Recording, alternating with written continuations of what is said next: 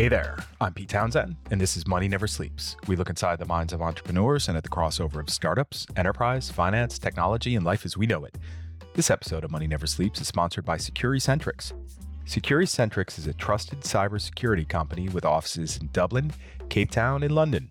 Securicentrix provides expert advisory services, primarily in the finance and fintech industries, with tailored security solutions to fit your specific needs and regulatory challenges. In this episode, Owen Fitzgerald and I riff on crypto exchange FTX and their partnership with Visa, enabling users to spend crypto anywhere Visa is accepted. We also dig into how Google Cloud are opening up to crypto payments in partnership with Coinbase. We look at the state of community fintech through the lens of Chetwood Financial's deal with Mumsnet and their 8 million strong community. We also look at Nova Credit's big $10 million investment from HSBC as a rallying cry for public fintech utilities. We also look at the latest on Meta's metaverse world, and finally, it's backs against the wall time for Goldman Sachs' Marcus and Bank North. All right here on Money Never Sleeps. Hey, Owen. Hey, Pete. How you doing tonight? Yeah, wonderful. Yeah, and this lovely Wednesday evening. Yeah. You tired at all today? How was today? I'm very tired. My 10-month, almost 11-month-old has not grasped the concept of sleeping at night. In fact, imagine he seems to be more awake at night. So, what would I call him now? My 120-month-old. He didn't sleep till he was 26 months. Yeah. And it's something, he remembered how fun that was over the summer. And I did teach him a few things to calm his mind that I learned from doing this positive intelligence course called PQ that I did with Shirzad Shamin. Actually, it was Paul Smith. Shout out to Paul from Top Tier Recruitment and from possible.ie, who introduced me to this and brought me through the course. But these little techniques that you can use to quiet your brain, such as, and they're kind of meditation techniques, which is breathe in through your nose, breathe out through your nose. Breathe in through your nose and feel the temperature of the air as it enters your nostrils, and then feel the temperature of the air as it exits your nostrils, right? And then rub your finger together, your thumb and your forefinger, just so gently that you can feel the ridges of your fingers and just concentrate on that. That's a way to quiet your brain. So cool. I don't think you can teach that to Sebastian just yet. No. When he's 120 months old, he may be ready for that. That might help, yeah. That might help for me when I'm trying not to be frustrated in the middle of the night. Yeah. No, I was listening to Brian Armstrong talk about this to Tim Ferriss on his latest episode, the Tim Ferriss Show, and talking about, waking up in the middle of the night, rolling around and thinking about stuff. And I'm like, yeah, I know that. Yeah. But thanks to Shirzad Shamin and Paul Smith and PQ, I've kind of learned a little bit of a way to quiet my brain. No, I talked to Brian McNulty about this as well from Fun Admin Chain. And I'm like, does that ever happen? He's like, yeah, dude, I'm so over it. Like, you got to figure that out. There's ways to do this. Get yourself back to sleep. Come on, just grow up. I'm like, okay. So we figured it out. Grow up. Yeah, shout out to Brian as well. But listen, where we're going to start this week, we've got FTX. So we talked about Sam Bankman-Fried last week. He's the CEO of FTX, comes from a quant trading background with Alameda Research, obviously the big crypto player. And they are partnering with Visa in a bet that shoppers still want to spend cryptocurrencies in a bear market. This was on CNBC on the 7th of October. Effectively, what's happening is that FTX are launching a debit card whereby you can spend cryptocurrency. I think the way that it works, I only saw this in one other article, was that whatever your highest balance is across different cryptocurrencies, whether that be Bitcoin, Ethereum, or even stablecoins like we talked about, USDC, it will automatically go to that balance and it will debit for you. Now, the merchant doesn't get paid in crypto. It's that behind the scenes, Visa and FTX are converting that from crypto into fiat, into traditional currency that can float through the credit card, debit card payment networks with Visa. Mastercard has been doing a bit around this as well. So I think it's, there's reading into this a bit. There's a Latin America play here. There's an inflation play, an unbanked play, in that it's far easier I've been digging into this big time with Techstars, helping out getting the Lagos program off the ground and seeing how many systematic infrastructure inefficiencies are in Nigeria, for example, with how much fintech is coming out of that market. And that there are just you know, so mobile money wallets have become a huge thing in Nigeria and in West Africa in general because of just how hard it can be to get a bank account and how unreliable the banking infrastructure can be. So go that even a step further, it's like anybody can open up an FTX account. Anybody can open up a Coinbase account. And that you can then, well, you got to populate that account, right? You got to get some type of financial balance in there in order to move from fiat into crypto. But if someone just sends you, say, 1/100th of a Bitcoin, you can then convert that to USDC. You can elect to be paid by someone that you're providing a service for in USDC, and then holding USDC in countries where the local currency is less than stable is something that can be quite helpful to you in your quest to move up the ladder and to start saving and growing and preserving your wealth and moving up even further into improving your quality of life, right? So I think there's a play here that is perhaps moving FTX more into kind of the Coinbase territory of, you know, Coinbase's vision of creating an open financial system for the world. And that, you know, with just, as I mentioned, just listening to Brian Armstrong, the CEO of Coinbase, on the Tim Ferriss podcast this week, and talking about his initial journey in Argentina and thinking about how people got paid and how difficult it was for people to get into the financial system. It's like, just make it open and create these opportunities for people. So like you always say, it was good to see, right, that the FTX were moving this direction. Yeah, and it's like, I mean, it seems like a no-brainer in a sense for some of these markets. You know, I know from the article they're talking about places like Argentina and stuff, they've 83% inflation. But the reality is when you have a lot of people using, like I said, mobile wallets, and that's how they're living, going about their daily life, well, you know, this is another extension. It's, you know, if there's not good payment infrastructure or payment rails in a market, well, then these types of products are ideal, you know, from an adoption point of view. So it seems like a fairly easy way in that sense for a Visa to partner with the likes of an FTX and, you know, at least get some element of scale then. And, you know, it's a good entry strategy, or from the outside anyway, it looks like it, with a view then to being able to do more. So yeah, absolutely. Smart move. Our article also said that obviously Mastercard has been on a similar spree, partnering with Coinbase on NFTs and backed to let banks and merchants in its network offer crypto-related services. Amex, American Express, are also exploring connecting its cards and network with stablecoins. So it's all about getting the unbanked into some type of digital money mode, right? Yeah. And whether that is through a mobile wallet, whether that is through crypto, there needs to be some on-ramp in.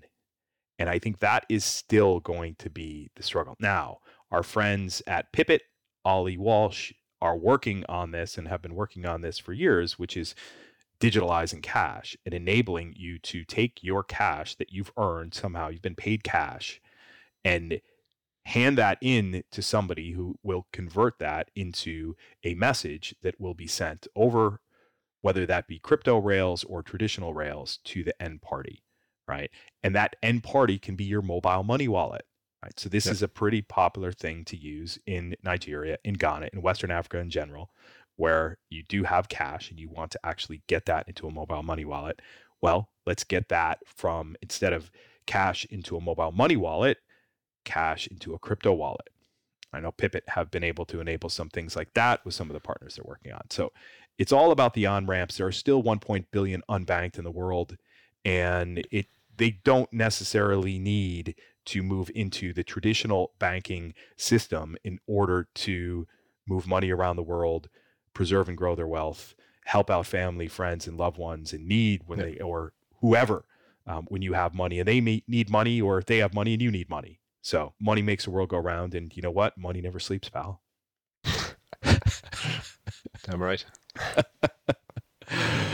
All right. So next one I had Google partnering with Coinbase to accept crypto payments for cloud services. I love this one, right? And this is where obviously so much of the startup world, and let's look at crypto startups, Web3 startups, rely on AWS, right? And that is just the leading cloud provider. You could spin up a business using AWS to get your infrastructure stack going. Wonderful. We have Microsoft Azure in there. We have Google Cloud. Obviously, that's what we're talking about here. Any other big cloud players out there besides Google, Microsoft? Oracle have something too as well, I think, but it may not be as big. Probably not as big, no. Yeah. So I have this conversation with startup founders in Web3 all the time. It's like, oh, got to get a bank account. Such a hassle. We're already paying our employees in stablecoins. We're paying them in USDC and they're happy. We have a crypto wallet. We received our funding from VCs in crypto, in USDC, right? A stablecoin. And why the hell do we need a bank account? And we're going to actually be able to pay our expenses. Besides paying our employees, we'll be able to pay our expenses in stablecoins. So great. Now Google Cloud are saying that, yes, startup, when you are using Google Cloud and paying for our services, you can pay us in crypto. So I think this is an excellent step forward by Google together with Coinbase, obviously, to make it even easier for startups to operate, right? Because being able to do so without having a traditional bank account can be, really helpful. Now it depends on obviously what name are they setting up their crypto wallet under. Is this the founder? Is this the business? It's harder to get a business account, say, at Coinbase than it is to get a personal account. Do you have all the controls there and the transparency as you would have around a bank account to make sure this is a company account, that there are authorization requirements, that it can't just be one individual that then, controls your purse strings, right? Which is a situation that you don't want. All those controls and options are there to do that. It's just making sure that you're putting that right admin and governance in place, right? So, I was thrilled to see Google stepping forward and doing that. No, and you know what? It follows on from the conversation we were just having around FTX. Like, it's the more widespread adoption, even around the fringes, well, then the better. And like that, you end up in a scenario where potentially everything happens around and without the traditional banking system. And you can raise your money in a USDC or whatever, and you can pay your staff in coins. And then all of a sudden, so it's just, if you want to see more of that, because it'll then someone will have to make a decision. So like, it's great to see this, and obviously with Google and with Visa and the other example, because the more and more traditional players that start allowing it, well then others, they should hopefully drag the rest of the market along. Yeah. And I think it's, people always say, well, why USD? And I'm not sure if I shared this before with our listeners, because I've been saying it a lot lately, is that recent stats released by a trustworthy party, I don't remember who, some big news outlet, that 25% of the world's GDP comes out of the United States of America, which is obviously denominated in USD. 85% of the world's commercial transactions are denominated in USD.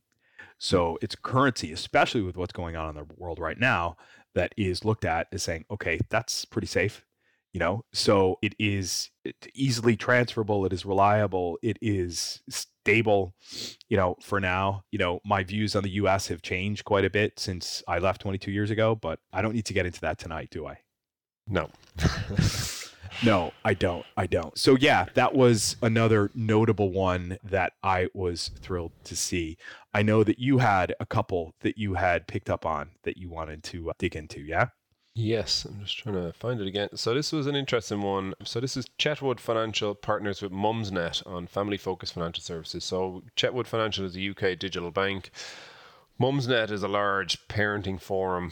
Most people, or maybe their partners, might be more familiar with Mumsnet as a source of information. I know we look at it a lot for anything, particularly when I can't get a baby to sleep. There's usually interesting stuff on the Mumsnet forum. The reason this struck me as interesting is because we've seen, and I know we probably touch on it later when we're talking about one of the other ones, but we've talked about challenger banks and the opportunity, and where is the opportunity and how are some of them going to stand apart. And the ones that seem to have the stronger potential, if you're not a Revolut or a Monzo or a big scale, it seems like you have a better opportunity if you're going with a more specific niche. And like that, this is a massive community. I think there's over 2 million people, kind of followers or whatever, on the Mumsnet forum.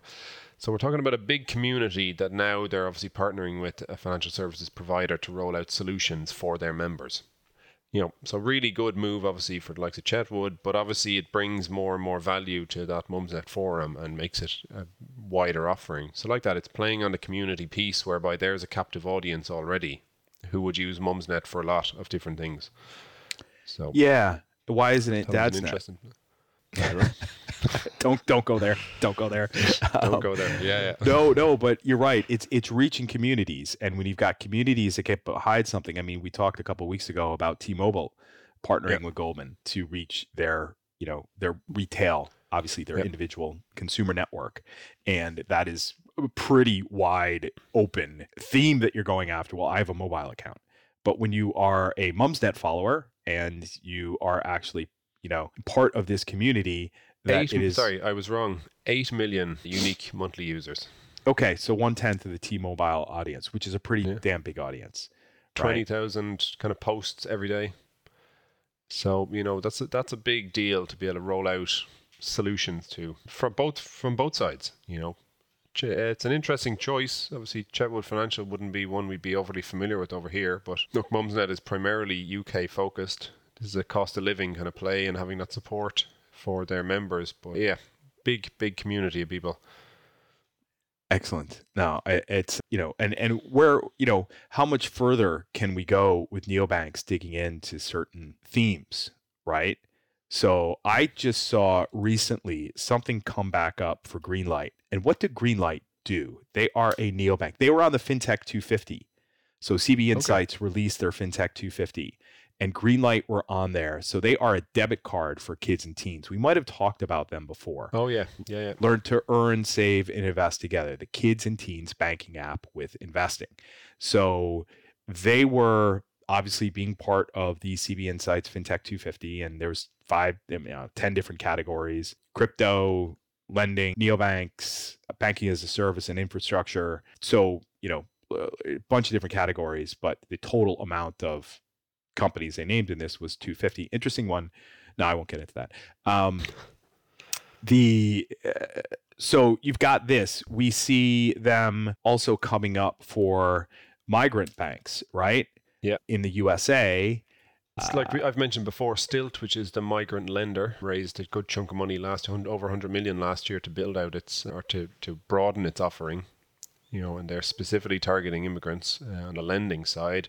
I know there are a number of challenger banks in the US targeting the African American community as well. And then I think there was one launched recently which is targeting Native Americans or the Native American population as well. So, you know, are they all going to survive? Not necessarily, but in this example, you've got 8 million monthly users.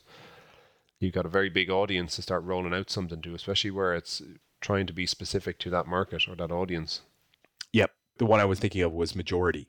Right, that all-in-one mobile banking for migrants. Now, like I mentioned, Pipit before and Ollie Walsh, and they are, you know, they have released their new Connect product, right, which is moving, you know, the whole migrant financial infrastructure or financial system, financial rails, really, away from the traditional rails and leveraging stablecoin rails, which is very quick rather than waiting for 2-3 days, a day or two or three for money to move through the traditional banking framework, right? So to end up moving your cash, hand it over to a pay point, gets digitalized and moved into a mobile money wallet, that process can take a couple of days. Why don't we just leverage stablecoins and do that instantaneously, right? So they're building a whole product set around this.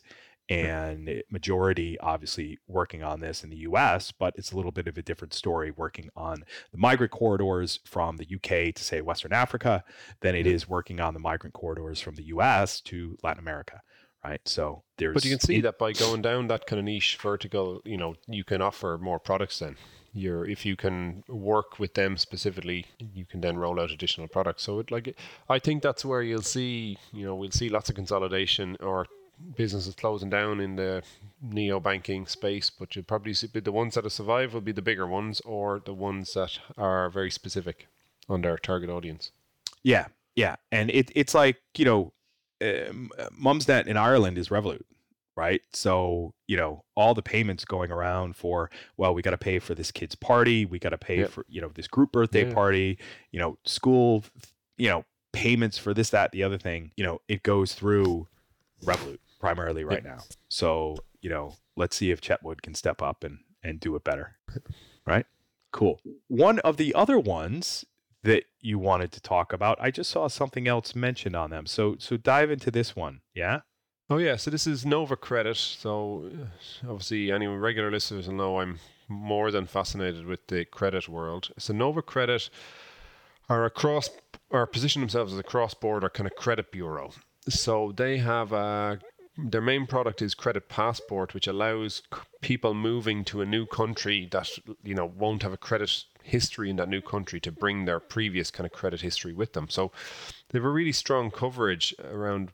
They launched 2016, their relationships with about credit bureaus in about 20 countries. And obviously that's really beneficial for immigrants, but not just immigrants. Like obviously you moving from the US to Ireland, you would have had a credit score.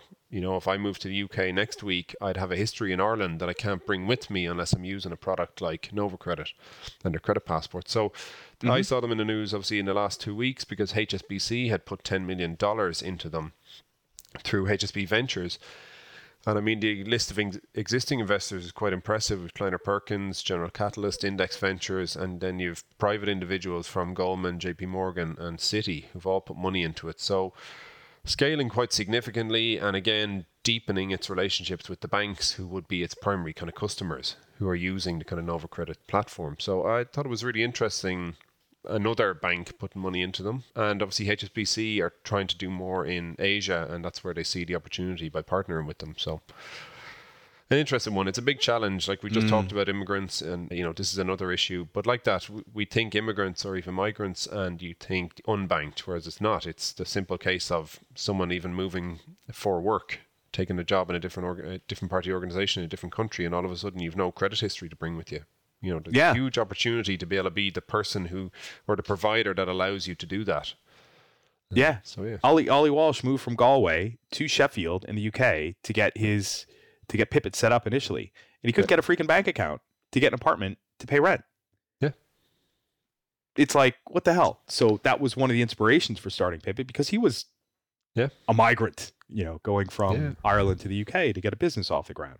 So it was Nova Credit.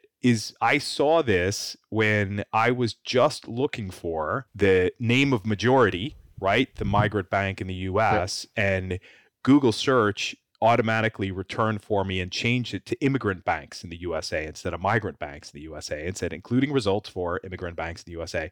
The first thing that came up was Nova Credit listing the best bank accounts for US newcomers in 2022. Yeah.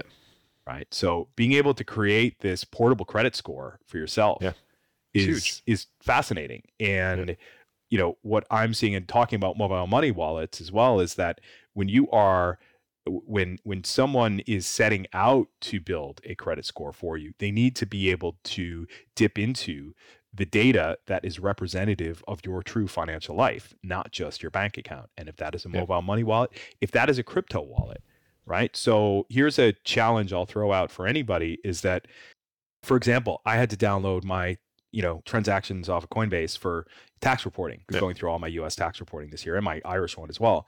And there was a lot of noise in there, right? A lot of different transactions converting between different cryptocurrencies and, you know, inbounds, outbounds, whatever. And it was like, all right, how is my accountant going to actually make sense of that? So there are apps like, I think Tactic is called one of them. CryptoTax is another. I think they were actually in the FinTech 250 that do this. Right, and they will take this data downloaded from Coinbase and they will actually, you know, turn it into tax reporting. But what about ciphering through that for figuring out someone's spending habits? Just like some of the better players like a Nova Credit or whomever have figured out, here's how we're actually going to sort through not only bank account data, but mobile money data, your telecom bill, your heating bills, whatever, all this type of stuff. Please, how can you sort through my crypto account to be able to decipher what is representative of a healthy financial life, right? Yeah. So I'd love to see someone come up with a solution for that. And Joe, as you were talking that through, it made me think, and it's maybe not something we know, and I'd love to have the conversation. Like it'd be a great one for a panel or something. You know, take Nova Credit or you take a Plaid or something like that, and you say, okay, well, if you're plugged in and you're the connecting point, like Nova Credit is a good example. There are 20 bureaus that they partner with, so obviously they're selling into banks. But are they structurally now getting to the point that they're important to the industry? that you couldn't necessarily allow someone to just acquire them. Yeah. That, you know, if HSBC were acquiring them, does that lessen the, you know, the potential of what they're doing for the industry? It does. It's an industry utility. And I've had this conversation with other folks before, is that when you're building something that you want to be an industry utility, obviously utility brings with it a certain connotation about maybe not venture style returns, right? Yeah. Because who's going to buy them, right? Yeah. And unless they eventually go public. And when you're a public utility, it doesn't scream, you know, fat, you know, Jaws effect type margins, right? Yeah. So yeah, totally agree. But I'd love to hear who would take a dissenting voice on that and say, no, actually, what could a big bank do with this? Could they actually take one big step ahead and kind of corner their ability to provide the best risk management type approach to lending? Yeah. Yeah, because if you think, like, the Visa Plaid acquisition had to got, you know, pushback from the Department of Justice in the US, but yet Nordigan got acquired, the big open banking. You keep coming back to this. No, but you can draw parallels between, you know, they have 3,200 banking partners that they're providing open banking solutions for. You know, can the regulator allow one player to acquire them? Could the regulator allow one player to acquire Nova Credit and corner the market or control access? You know, is that not a monopoly question? I think yes, but are the regulators, when they're looking at these issues, when they're looking at, you know, Visa and Plaid, for example, were they thinking, well, Plaid are kind of a public utility, or they're moving in that direction? Is that the way they looked at this? I don't think so. No, I don't think they have that foresight to be able to do that. I think they're looking and saying, you know, probably from your angle, well, you know, well, is this the same thing? Now that my brainwave is jumping 2 sentences ahead of my mouth, so that. You know, the regulators looking at Visa Plaid and saying, well, Plaid obviously has connectivity with so many different financial institutions. By Visa buying them, does that then allow Visa to corner the market in terms of connectivity with financial institutions and perhaps get a leg up on Mastercard, American Express, and squeeze its Discover's, you know, right? If they're still out there. So probably looking at it from that angle, which is a close cousin of looking at Plaid as a public utility that should just be an independent utility, right? But, you know, let's see what happens with Plaid, Stripe, TrueLayer, you know, all these other players. What was the one, Tink, in Europe that we've talked about recently, and see how, you know, should they just all merge together? Stripe would say no. I know the Collison brothers would say, because they're looking at this whole space a bit differently, right? I think I want to go down this rabbit hole a bit further, so I'll come back to you on this topic. Please do. No, I'd love it if you would, and we'll come up with something else on this. Let me take a minute to tell you more about our sponsors. Securicentrix strives to be the trusted partner that secures your information assets deemed critical for your business. Securicentrix also delivers the highest level of security expertise and support to their clients. Even further, Securicentrix provides independent cybersecurity assessments and advisory against best practice industry standards and compliance frameworks. Working as an extension of your team, Securicentrix helps you recognize and control data risks to your business by understanding your level of risk. In short, Securicentrix provides many solution offerings, from assessment and advisory, managed security services, cloud and infrastructure validation, vulnerability management and testing, and payment security. Get in touch with the team at securicentrix.com to learn more, or email info@securicentrix.com. That's securicentrix.com.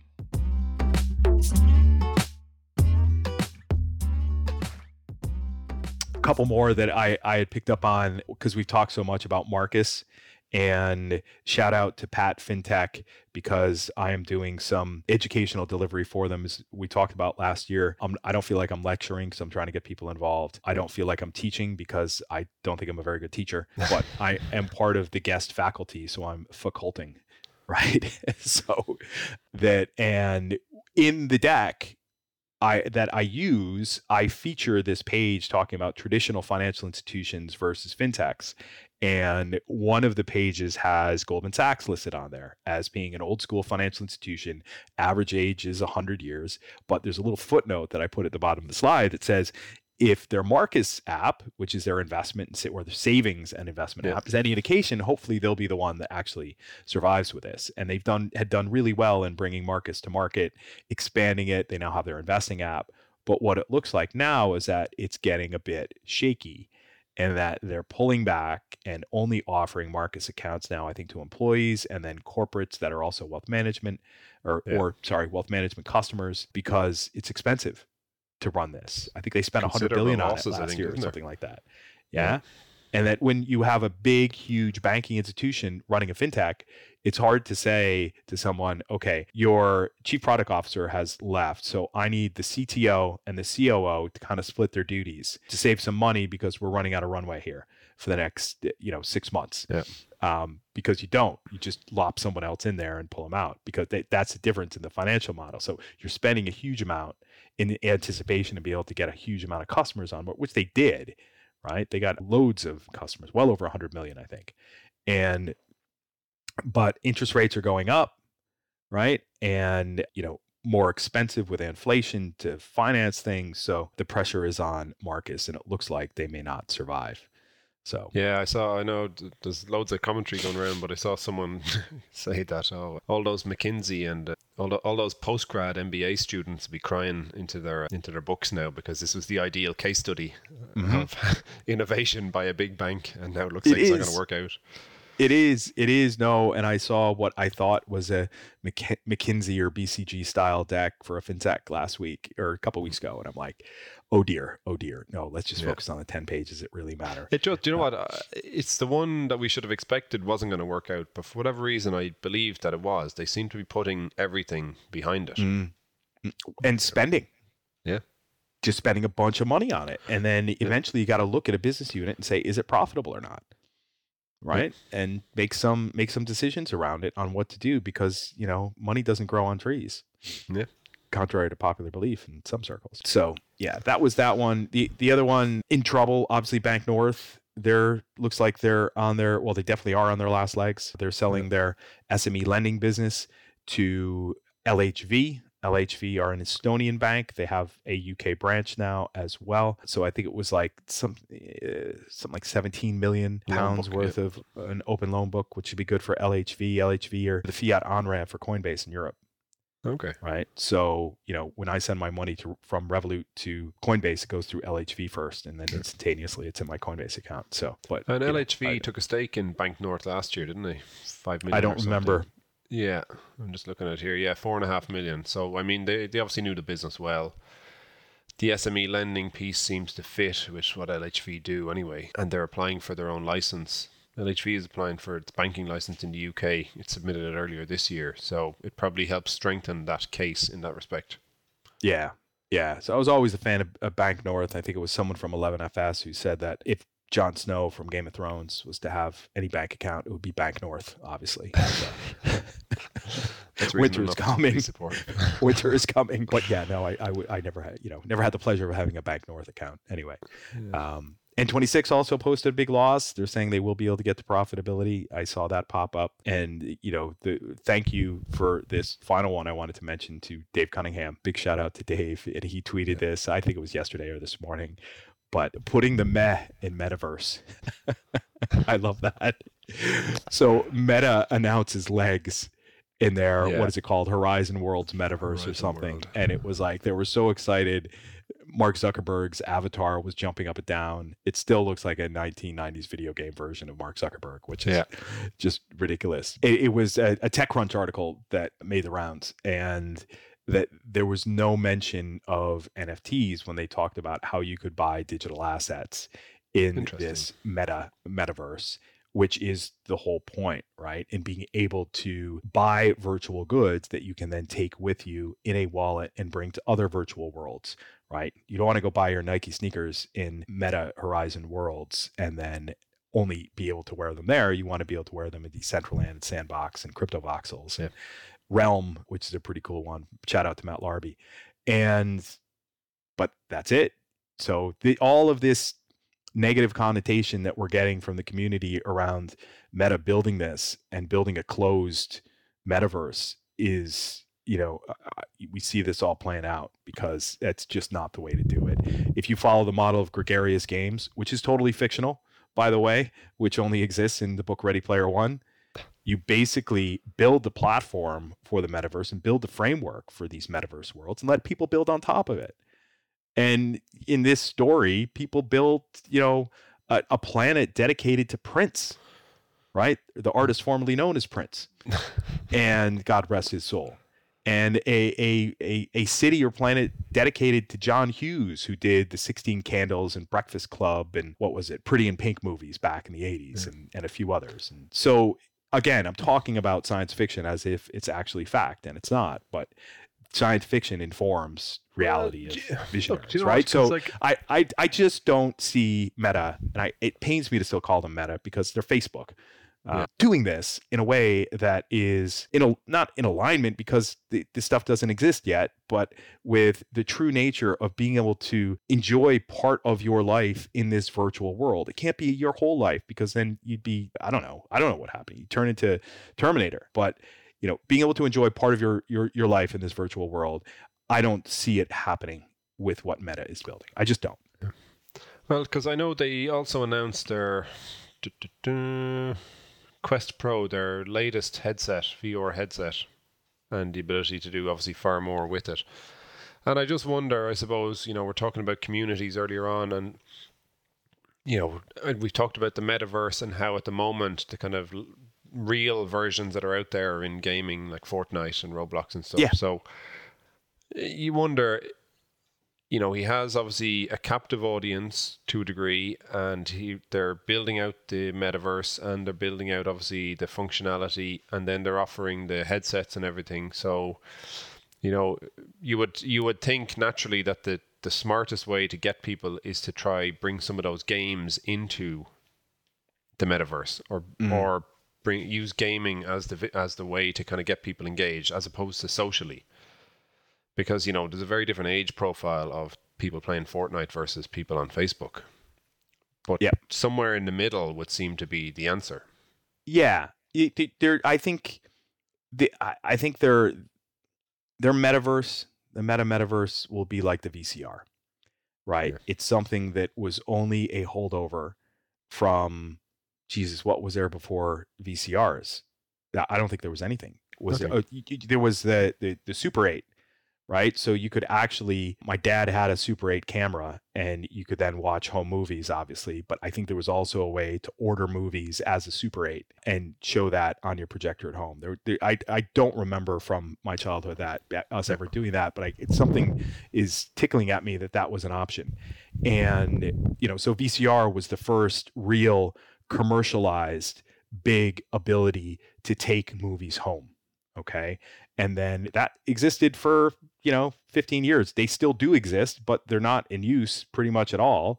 Yeah. And the DVD took over, and now the DVD has kind of gone by the wayside, and streaming is the way to do it. And then something's going to happen to streaming at some stage, but I see the metaverse being, you know, like a VCR. It's going to be a way to get, you know, people in, but eventually there's going to be, within 10 years, there's going to be something better that is more open and people will flock. But I suppose you just, you know, given how we talked about even with WhatsApp, they were able to roll out payments and all of a sudden it's a massive revenue line potentially, and it opens up a big opportunity.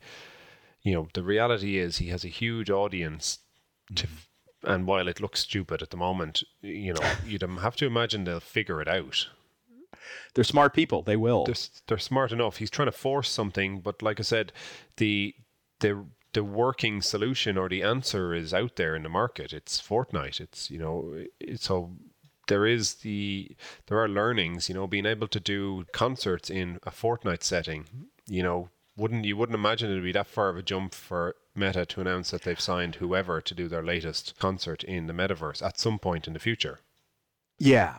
Yeah, I mean, I've got angel and devil on my shoulders here, looking at both sides of this, right? And that I think that in a parallel to what's called enterprise blockchain, which some people look at and say, well, you know, it's closed, it's permissioned, in contrast to public permissionless open blockchains in use by, you know, that are part of Bitcoin, that are part of Ethereum, and obviously any big, you know, crypto asset. And that, you know, what we're seeing is that big financial players, JP Morgan, Swift, right? And the DTCC in the US, a big clearinghouse, all have big projects going around this, but they're all closed blockchains, just like Meta are building a closed metaverse. But there are very, very smart people working on these projects with JP Morgan and DTCC and Swift. Yeah. And I think they realize where this is all going, because they're not the only ones, that to get a product like this or to get something like this to market, you need to do it in a way that people will feel safe, right? And the way to do it safely is to close it. And then if they are indeed genuinely, truly architecting it so that it can be opened, good. But still, you're just adding legs to the avatar now. Something. We're a bit away yet. We are. Yeah. So the Matthew Ball book, The Metaverse and How It Will Revolutionize Everything, points to 2032 as the year, right? Which is basically 10 years from the book it was published. So you know, someone's going to write another book in 2 years from now that will say, well, it will arrive in 2034. Right. Yeah, so we'll see, but I think we won't even know it. This one, no doubt. We will. We won't even know it. It's just gonna not slowly, but rapidly evolve, and it's just gonna be all of a sudden it's gonna be in front of us. You know, and we'll be having this conversation with our avatars. Exactly. Mm-hmm. So I think we can. That'll be fun. I won't need to wear an Adidas tracksuit for that. But anyway, shout out to Adidas. See if we can get them as a sponsor, right? Sponsorship. Yeah. Okay. All right. Anything else you wanted to? Any public complaints? Public complaints? No. Some interesting stuff been looking at this week. Reading a great book actually, which I can't get the name right. One second. The Importance of Being Interested by Robin Ince. Adventures in Scientific Curiosity. Importance of Being Interesting. He's actually a comedian and kind of presenter on a number of shows on the BBC. But fascinated in science and a reformed scientist, I think, is how he describes him. So it's an amusing take on kind of science and everything. So, all right. The Importance of Being Interesting, The Importance of Being Interested. Importance of Being Interested. Yes. Yeah. All right. I will collect that one for the show notes. And just in that Tim Ferriss and Brian Armstrong podcast episode, just out of that, surely you're joking, Mr. Feynman. Was mentioned, which I had never heard of before. I'm dying to get. He's supposed to be excellent, Richard Feynman. I have to get that book. Network State by Balaji Srinivasan, which I heard about on the same podcast and that I need to read. We talked a little bit about this a few episodes ago. Yeah. Ender's Game, which this was actually wasn't on that podcast episode. It was Packy McCormick was saying in that latest essay that one of the latest essays he wrote about being a father that he's going to get his kids reading Ender's Game early, which is a classic sci-fi book. Changing World Order.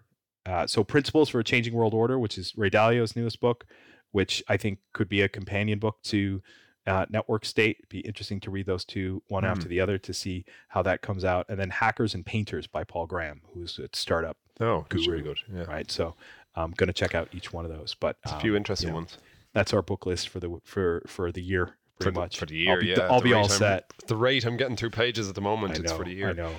I know. Thanks to 10-month-olds, but they're good for it. Yeah. Cool. Well, thank you, Owen. Pleasure. Good night on this fine evening. Good night. And we will chat shortly.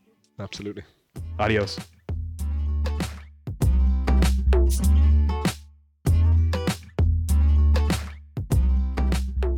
That does it for this week, folks. You can learn more about the stories we covered in the show notes on our website, moneyneversleeps.ie. Also, thanks to Conan Brophy from Create Sound for mixing and editing this podcast. Conan is an excellent media man to get in touch with when you're thinking about launching your own podcast. As for me, I'm an early-stage startup investor focused on where fintech meets crypto and crypto meets Web3.